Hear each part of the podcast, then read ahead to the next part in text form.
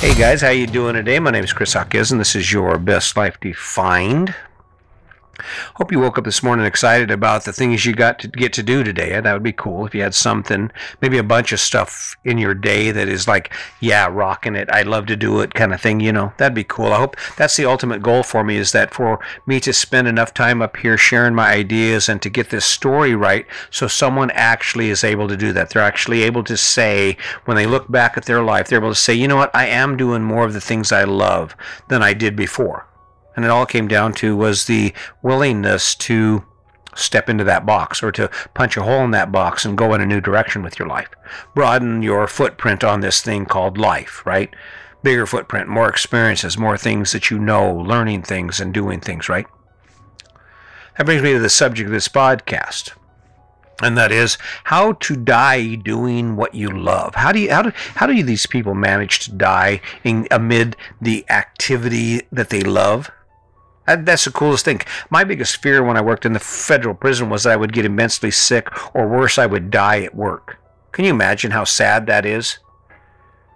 It, well, it might not be sad. I mean, if you picked it right, if you are following what I'm saying about your choices and what what's possible for you, there's a possibility that you might die doing what you love. But it's not too likely. Most people don't die doing what they love. That's kind of crazy, really, when you think about it. Why not?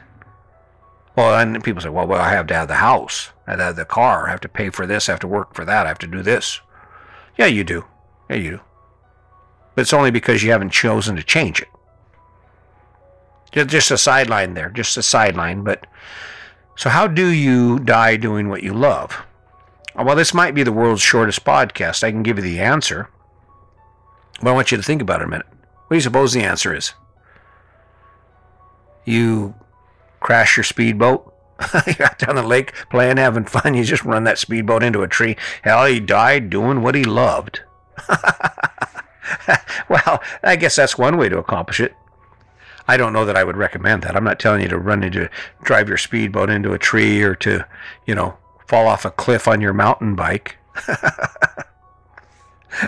it's the the perspective I'm putting on this is that it's a it's a law of percentages the more time you spend doing what you love, the more likely it is you're going to die doing what you love. And the opposite is true as well. Chances are, if your life is full of things you don't love to do and the majority of your time is spent doing those things, then there's probably a pretty good chance that you're not going to die doing the things you love to do. You're going to die doing the shit you have to do. And I guess for some people that's fine. That's not fine for me. That's why I'm out here. See, even if I were to drop over dead right now or in the next week, that that's definitely the truth. I will be able to say I'm doing what I love because my life encompasses the things I love. I have built my life around what I love to do. Is it perfect that I live in a fifth wheel? No, living in a fifth wheel has its downfalls. I mean, it's there's shortcomings in every choice we make, right? Just like you in that big house. Sure, you have a nice house. It's comfortable. It's it's stable. It's got a, a lot of room. The downside is you have to clean it. The downside is you have all that yard work. The downside is you have to pay for it. Because you want to die doing what you love, then do more of what you love. I mean, and that, that makes sense, right? And I'm not faulting you. This isn't a lifestyle thing. I'm not criticizing anyone for their choices in life. I'm criticizing you for why you make those choices. You know, I've said this before, but you know how you can tell when someone is truly into their life? They do it well. They spend their time engaged in it. Their things are organized. They are always moving forward in that life. You you don't see their life in disarray, the things they do in disarray, because people who collect trains or who collect anything, their their collections are impeccable. People who love their cars clean their cars. They polish their cars. They maintain their cars. They take pride in their cars because that's what inspires them. That's what they love to do. How many things in your life are in somewhat disarray? Your shop is a mess. Your house needs to be painted. The yard needs to be cleaned. The weeds need to be pulled. Your relationship is struggling. Find the motivation. If you want to die doing what you love to do, then start doing what you love to do. That's going to be the that's going to be the starting point. It doesn't matter if you fill up eight hours or ten hours a day. The majority of us, when you think about it, how much time are you going to spend today doing what you love to do? I opened up this podcast with I hope you have some things in your life that are exciting that are going to energize you today. I mean that because the truth is, if you're honest with yourself, which is a seems to be this avoidable, this uh, impossible task for a lot of us. It seems to be truly impossible for most people to truly be honest about how they really feel about most of the things they do. They're always shrouded in a cloak of happiness. No, I'm happy with my life. I wouldn't change a thing in my life. Are you shitting me? Are you kidding me? Here I am. I'm the guru of living your best life. I wake up every day and I think about it, talk about it, take action towards it every day. And there's all kinds of shit I would change about my life. I mean, if I had the choice, I would change my life. I would I would own property in every place that I love to be in. Every place that I loved, I'd have property in Florida and Montana and Colorado. And instead of driving a fifth wheel, I'd drive a bus. Why not?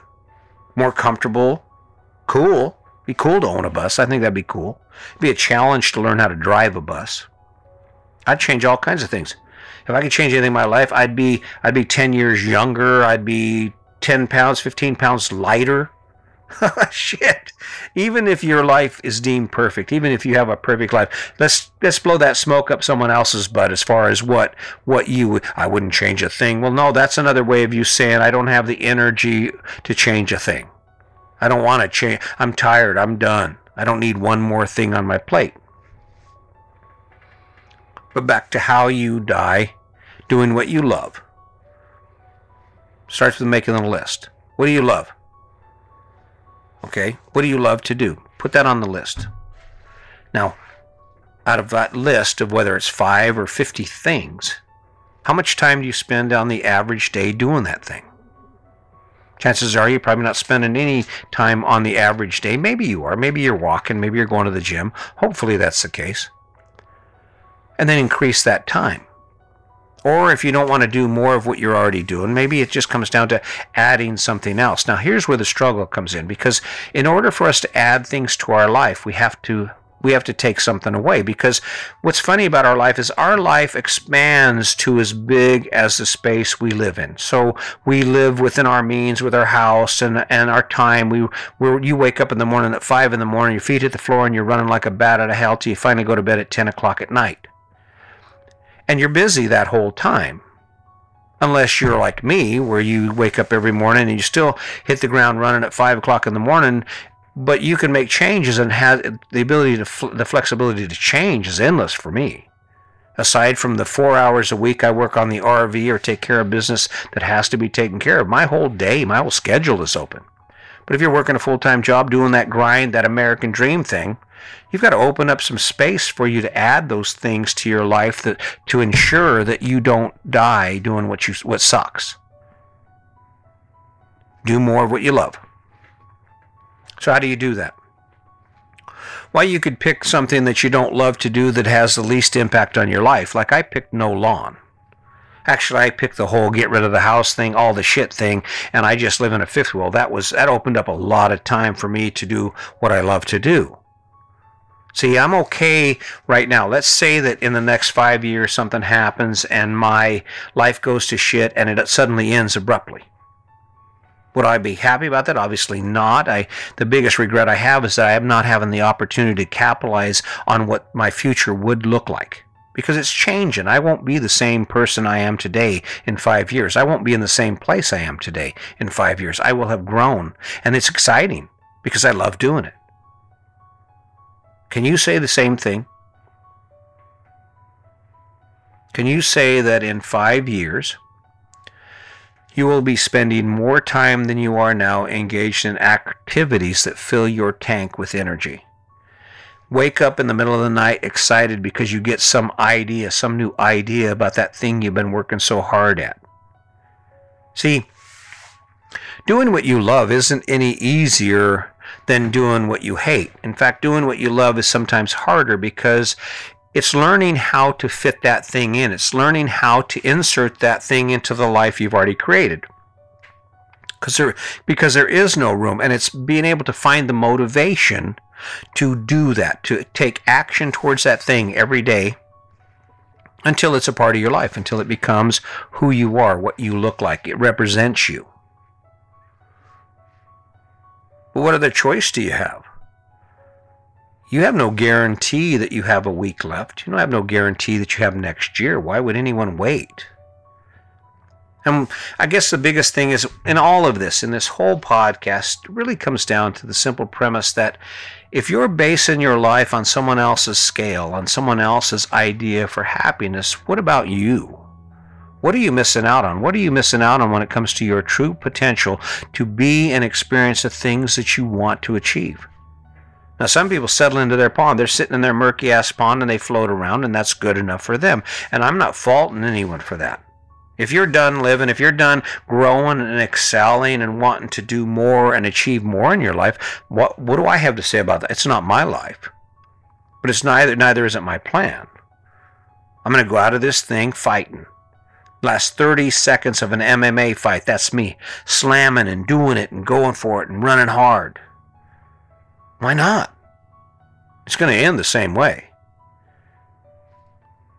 If you want to if you want to die doing what you love, then start doing more of what you love. If you want to die doing what you love, step away from all that crap that sucks. Do less of that stuff that sucks. And back to the honesty thing. I'm sure you're not going to tell me your life sucks. You certainly wouldn't tell your wife your life sucks. But it does. It's all about the comparison. I've been, you know what's funny is I'm hitting on all these points. The comparison, if you compare your life to someone who's struggling. Let's say the homeless dude under the bridge.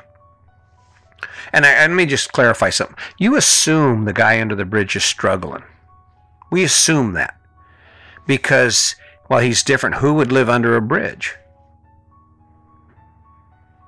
But it's possible that that's where he's the most comfortable. It's possible that that is his thing and that he's got the resources and everything he needs to accomplish that to to maintain that. And it's not merely a choice of it's an issue of addiction or of of some tragedy in his life.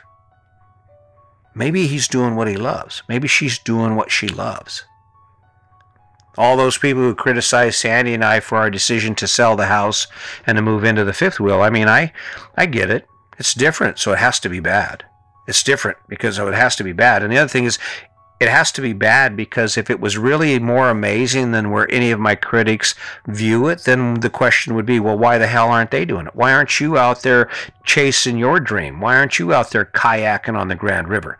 And it's not actually a logical argument. It's not actually a logical argument that someone would say, well, that's crazy that you would live in a fifth wheel. Is it? Is it crazy that my decision to live in a fifth wheel is driven by me wanting to access things like kayaking in the Grand River? And you say, well, well, yeah, but I can do that too. Well, can you? No matter where your children are, can you spend two months where they're at, hanging out with them, hanging out with the grandkids, and not have a major inconvenience? Do you have access to the ability to live anywhere in the country? I'm not judging your life. I'm just saying that if I were to die today, people should know that I died doing what I love to do. The same is true for you. If you want to die doing the things you love, the way you do that is you do the things you love. And then death will come. It will come for every one of us. I know this is a subject a lot of people don't want to talk about, but it's true.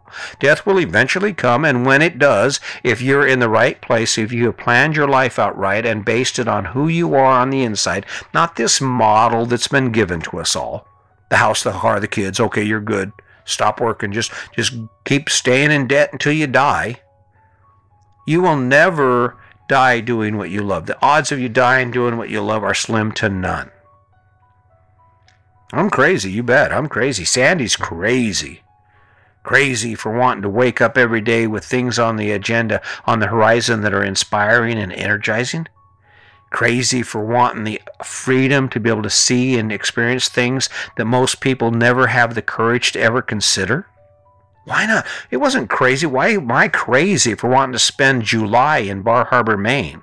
Spend a month exploring Acadia National Park spend six months in Florida on the coast playing in the water. Is that really crazy? No, me getting ready. I mean, I'm going to die someday. God, that'd be the, that'd be a blessing, wouldn't it? I want you to say he died doing what he loved. Yeah, that's a pretty good plan. I don't know. I keep thinking about it. I'm getting excited about it. I feel like it's a good thing that I keep showing up every day. I'm not waiting for anything beyond someone to say, hey, listen, I get it. I pick up on what you're saying. It makes sense to me, and I'm applying it in my life, and it's working that's the goal. I back when I was angry and life started to change for me and I gained some perspective on who I was and and this whole adventure because it's been like 12 years now since I started really focusing on the meaning of happiness and why we make the choices we make. And I show up here every day because maybe it'll help. Maybe it'll help you capture some of that that joy, some of that something of some of that that's missing in your life because we all have we all have deficits. We all have things that we want more of that aren't quite there yet. And the reality is, this might be a way for you to get that. But if you want to die doing what you love, it's really simple. Amid all this conversation, make sure you're spending as much time possible doing what you love. And then when you die, there's a good chance the odds will be in your favor that it'll happen during one of those times. kind of a morbid plan, but whatever works, whatever works, whatever motivates you. I wake up every day trying to come up with ideas to convey this message to you so you realize it's okay to be different. It's okay to be you. You are good enough. You have enough. And that's where it starts. And it's okay to put yourself first. So keep that in mind. I know it's kind of a scary thing. Change is always scary, especially when it comes in the form of changing big life changing decisions like downsizing or reorganizing your life. But and and there's it's a struggle right now because COVID-19, the world is changing. We can't predict the future. We have to take care of the now, right? So, anyway, keep it in mind. I appreciate you showing up. I hope you'll share it. Um, I would love to hear from you. Just a hi, maybe a little comment about this and that. I would love for someone to say, listen, I picked up on this. I'm trying this. If you have something you want to talk about or you'd like me to talk about, please let me know. I would be more than happy to throw it out there. I've got a whole I've got a whole lifetime of information I'm willing to give you, and I'm just going to keep working through it one day at a time, taking advantage of every bit of it. I hope you'll do the same um, when you go forward through today, make sure that you try and find kindness in your heart. You try and look from a platform of kindness. Um, take everything that you take into uh, uh, evaluate what you're taking in. There's a lot of ugly in the world. We don't need any more ugly. This is about growing and prospering and becoming better people to live our best life. So keep that in mind as you move forward. And as always, just remember today's your day. Make it a good one.